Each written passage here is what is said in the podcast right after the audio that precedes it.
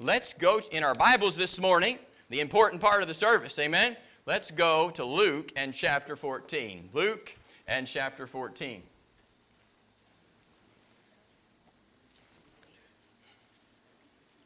Luke and chapter 14.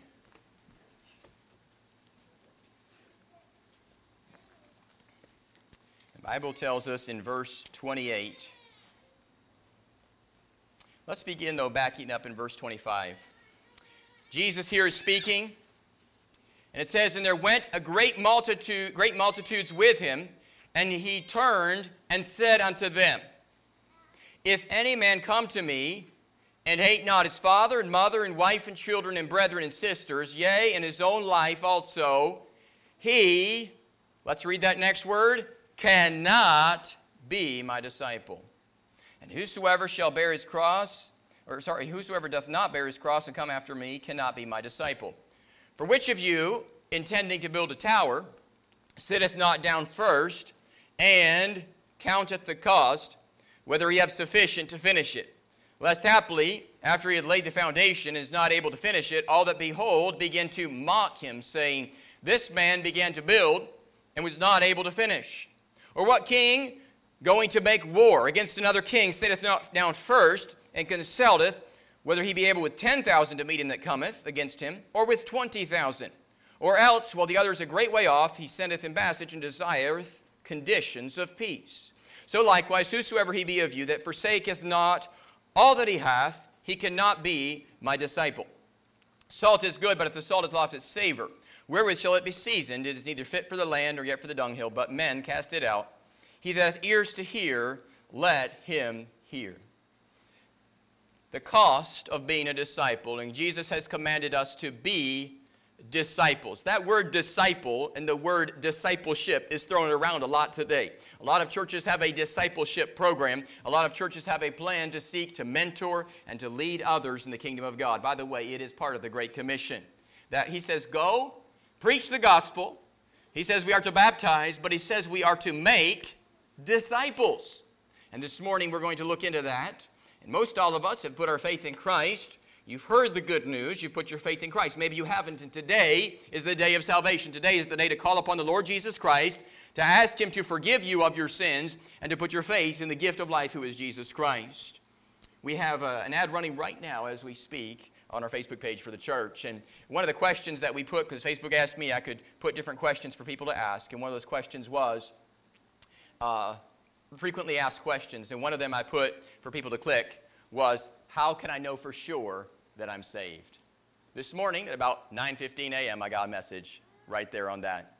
And I have a conversation to follow up. I have a phone call to make this week. Somebody's interested in knowing how can I know for sure that heaven is my home? Hey, I believe that's worth every bit of the $10 we're spending today to promote that, amen?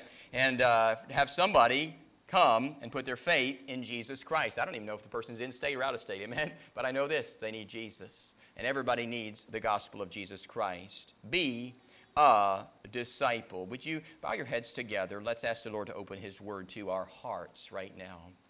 Father, we thank you for the word that we, are, we have read and the word that we are about to hear preached. We ask that you would help it to transform and change our lives. And Father, we realize that the, the throne room of heaven is calling us today. And Lord, you are calling us to be disciples, and there is a cost to being a disciple. And you want us to count that cost you want us to be involved. You want us to be committed.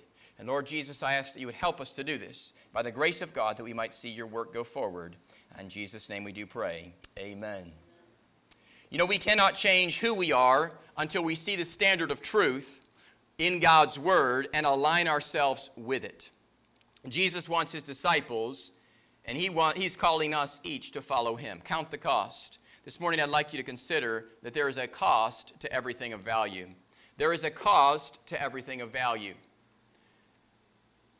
They say you get what you pay for. That was kind of weak. You get what you My friend, it's true. We get what we pay for. My wife and I, you know, we like going and getting, we're cheapskates, all right? We like getting cheap things, okay? Most of y'all know that about us, okay? And uh, it's not a bad thing if you're a cheapskate. You don't want to be a tightwad, but there's nothing wrong with being a cheapskate. One of the reasons, by the way, to be a cheapskate is so you can invest and prioritize your life in the kingdom of God. Amen? And uh, that's a good reason to do it. There's a cost to everything of value. If you want to go to a good college, there's going to be a cost involved in it. If you want to uh, buy a good phone, don't go to Walmart and get the $30 one. My wife the other day, uh, about a, I guess about eight months ago, she said, you know what? She said, uh, I want to buy a phone. I need to buy a new phone. She said, you know, look, we're all a little bit, I guess, aware that Big Brother's a little watching a little bit over us, right? And so uh, she said, well, you know, I want to get a simpler phone so that it's a little bit, you know, there's a little less involvement. Well, she got that phone, and brother, all of my children, you know how long it takes a child to go to sleep? They could have, time it takes a child to fall asleep was about the time it took that thing to load. I mean, that thing was slow. It was so slow. It was annoyingly slow. You're sitting there and you're like, I'm going back to the 1980s, not just the 1990s. Now we were going back to the 1980s on that silly thing. And you know what? It went back. And then she got, we, I think we got the next level, and she got that one, tried that, and uh, that one went back too. And then, uh, then out came the iPhone, all right? Now, um, Big Brother is really watching now, okay? And, uh, but you know what? There's a cost to everything of value. There's a cost to everything of value. Um, you have to have an investment. And he says in verse 28 Which of you intending to build a tower sitteth not down first and counteth the cost? Have you driven around and noticed sometimes that sometimes things get started and never get finished? You see those foundations in the ground, and there's no house on top of it? Somebody forgot to calculate the remaining amount. They say you're about 50% done with your cost once the sheetrock is installed. Now think about that. They didn't even get the frame up. A little bit of a miscalculation going on there. Maybe they couldn't pay the mortgage. A little bit of a miscalculation on building the house. And Jesus is saying, you got to count the cost. You got to sit down and calculate. You say, what's he talking about? The kingdom of God. The kingdom of God. Remember a year ago when everybody was saying invest in Bitcoin? Need I say any more? All right? I had folks who were telling me, Pastor, you need to invest in Bitcoin. You need to invest in Bitcoin. They were going to pay for their house with Bitcoin. They were going to pay for every renovation in Bitcoin. They were going to pay. That didn't exactly work out too well for them. I tell you, my friend, there was a cost to the investment, and you know that was a very risky investment. It may come back, but it was a risky investment. I counted the cost, and I told them, I said, I'm not sure if I want to count the cost and do that one, so I'm not going to do it, all right? Um, count, the count means to tabulate, to add up the cost. These words, count and the word cost, the only time you see them used in our text, in the New Testament Greek text, these is the only passage those words are used. Count the cost. That word cost is the only time it is used. And you look at it and you say, wow, count the cost. Usually the word is used in other places when you look up and do word searches. The root word is only used in those in that passage in that verse in verse 28. The word means the cost means the expense. It comes from a root word meaning to devour, a consuming cost. You realize the investment of the kingdom of God is a consuming cost. Our missionaries go and give their lives on the mission field to serve, to invest. You could say, well, that's a waste of money. No, it's not. It's an investment in souls. But it costs millions of dollars to do that. By the way, do you realize if you work at an average job, say you make 30,000 a year over the cost over the course of 40 years, you know how much money you'll make? $1 million. It costs millions of dollars to send folks out who will disciple others because, look, it just costs money to live. And these folks go and they invest in others, and the goal is that they might see fruit that would remain, that other locals would be raised up in those places and would continue to disciple, would continue to train. And I tell you, I was sitting down when I was an intern with a group, and the, the brother who was there had started 40 churches out of his church in the Virginia area. He had started out 40 churches. Now, I'd say that's somebody you want to learn from, right? 40 churches. I met many of those men who are pastoring. They're still pastoring those churches that he started. And Brother Bud Calvert helped start 40 churches, and he would send a family out of his church who would go and help some man who was called to preach. And they would go and they would support that man, and so that he might be able to disciple people in that place and his family, and that church might be established. And three or four giving families would go with one man and support him. And the church would get established, and church after church after church after church was started. There was an investment.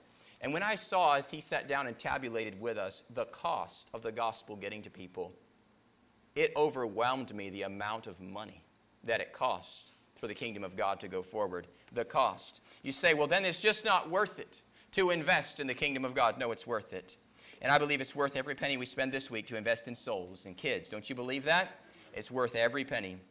And it's worth every drop of sweat you will invest this week to invest in the kingdom of God. For years before I became a pastor, I traveled to 11 countries and uh, saw some churches were being started.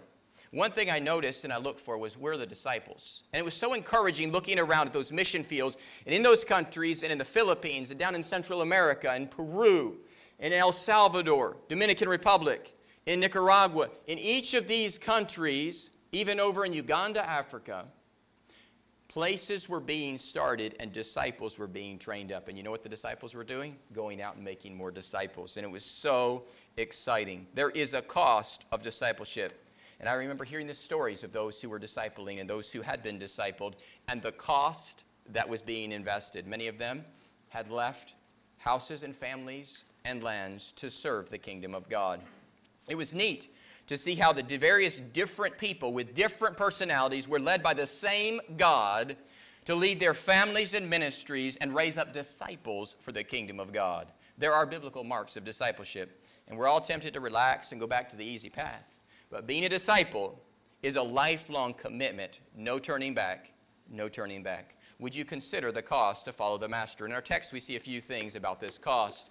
To everything, there's a cost to everything of value. First, to leave the world. Leave the world. There's a song, Take the World, but give me Jesus. All its joys are but a name. Look in verse 26. Jesus says, If any man, look at the next word, phrase, come to me. Isn't it great when you are leading? You lead your family, you lead a group at work.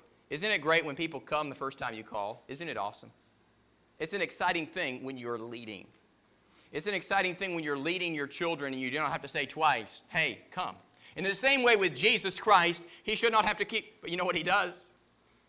The Lord says, Come follow me. And we say, Yes, Lord, I'll follow you until somebody steps on my toe. Lord, I'll follow you until somebody offends me.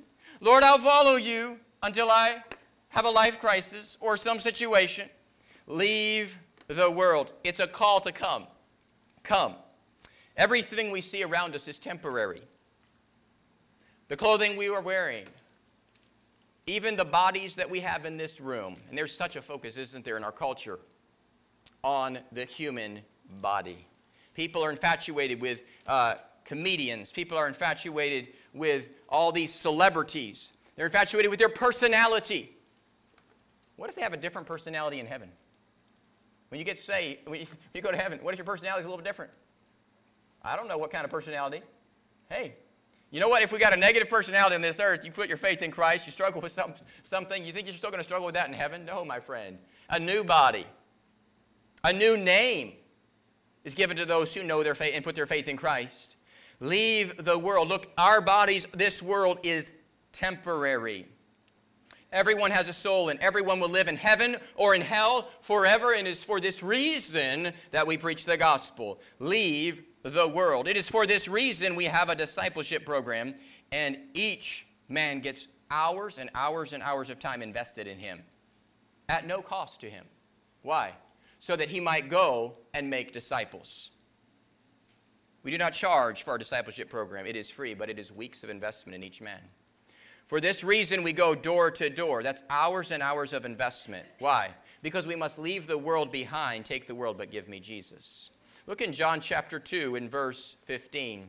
In John chapter 2 in verse 15, when we think about leaving the world, Jesus says, If any man come to me. John 15, uh, 2 in verse 15. First John, I'm sorry, did I say the wrong book? 1 John 2.15, over by Revelation. 1 John 2 in verse 15. If you hear any echoing during the message, you know exactly who's talking right up here. That is Parrot watching over me. This will be the only service probably that you will ever see a parrot watching over the pastor while he's preaching. He starts talking back, we're going to get me in trouble, all right? 1 John 2 and verse 15. Love not the, what does it say? Neither the things that are in the world. If any man love the world, the love of the Father is not in him. For all that is in the world, the lust of the flesh, the lust of the eyes, and the pride of life, is not of the Father, but is of the world. The world passeth away, and the lust thereof, but he that doeth the will of God abideth forever. The heart of the disciple says, I will follow my master, the Lord Jesus Christ. And the heart of the one who is discipling others ought to be, if I see anything that's hindering them from following Christ, I'm going to identify it and share it with them. Why? Because we want more disciples. Leave the world. Leave the world. This is something our missionaries and those in ministry have already done. They've left the world behind to go pursue the kingdom of God. Look, there's a reason why many, and some of our missionaries even, they work part-time jobs on top of their work of ministry. It's so they can give more. There's a reason to do that. It's so they can invest in more in the kingdom of God. You don't have to drive far in America to find a job that will pay over 45,000 to up to 80,000 per year. You don't have to drive far. Those jobs are available all around this town even as we speak. But making money does not satisfy. Does it? Jesus alone satisfies. And sirs, I would see Jesus. The world doesn't need more worldly Christians. They need Christians who have made a change. And the brother, the heart, brother, the heart change produces a life change. You'll notice that when somebody is a disciple of Christ, changes start to happen. Go, they go from head down to head up. There's changes that happen in the life. The world has its passions, the world has its pride, pride, but we want to follow Jesus Christ, and it's worth it serving the Lord. Leaving the world involves us forsaking all that's holding us back. Leave the world. You also see in our text, they left the family. Jesus said, If any man will come after me and be my disciple, and look, this is not popular today because today we have something popular called Joel Osteenism, okay? Popularity gospel. My friend, we do not preach popularity gospel here. We do not want to preach the popularity gospel. We want disciples who are committed to Jesus Christ. And all God's people said, That's what we want. We want those who will follow Christ. You say, Leave the family. Am I going to leave my family? No. But there's a time where you put the ministry, you put the kingdom of God, you put souls over your personal interests. Hate, he says, father, mother, wife, children. You say, Should I hate them? You understand the context. Jesus says, and his own life also. What are we all in love with? Ourselves.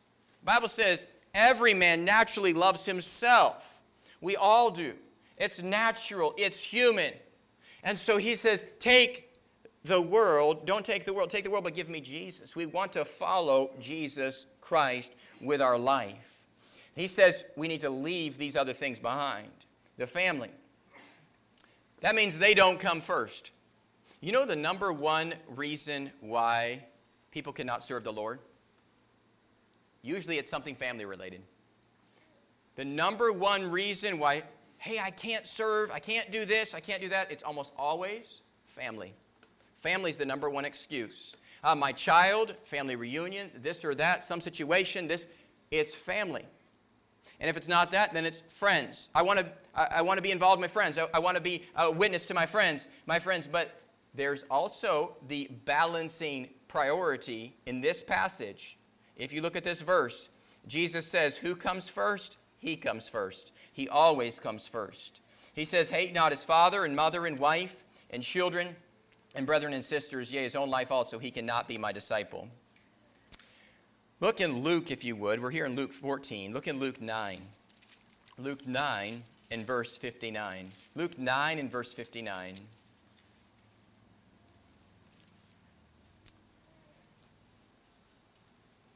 If you have headings in your Bible, this passage says above it, another test of discipleship.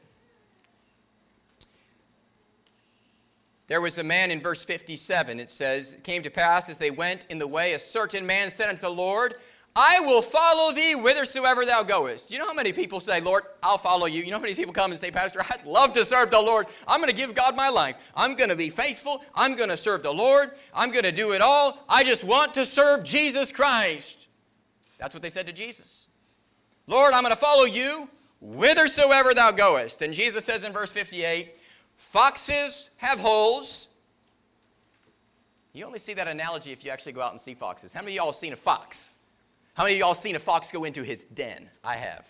All right? That is an awesome thing. I was driving alongside the road last spring, and there was a little den up in the field. And mother fox was sitting right there, and little cub was running around in the field playing. And that's where they went to hide. You know what I have? I, every time I drive by there, I look at that place, and I have not seen them there again. They are sly, all right? I just happened to catch it at a time, pulled around that clearing at just the right time. Foxes have holes. Birds of the air have nests. But the Son of Man hath not where to lay his head. And he said unto another, Follow me. But he said, Lord, suffer me to first go and bury my father. And Jesus said unto him, Would you read this part of the verse with me? Let the dead bury their dead, but go thou and preach the kingdom of God. Another said, Lord, I will follow thee. But let me go first and bid them farewell, which are at my home and in my house. Wouldn't that be appropriate, right? We go back to our family and say goodbye. Verse 62 Jesus said unto him, No man, having put his hand to the plow and looking back, is fit for the kingdom of God.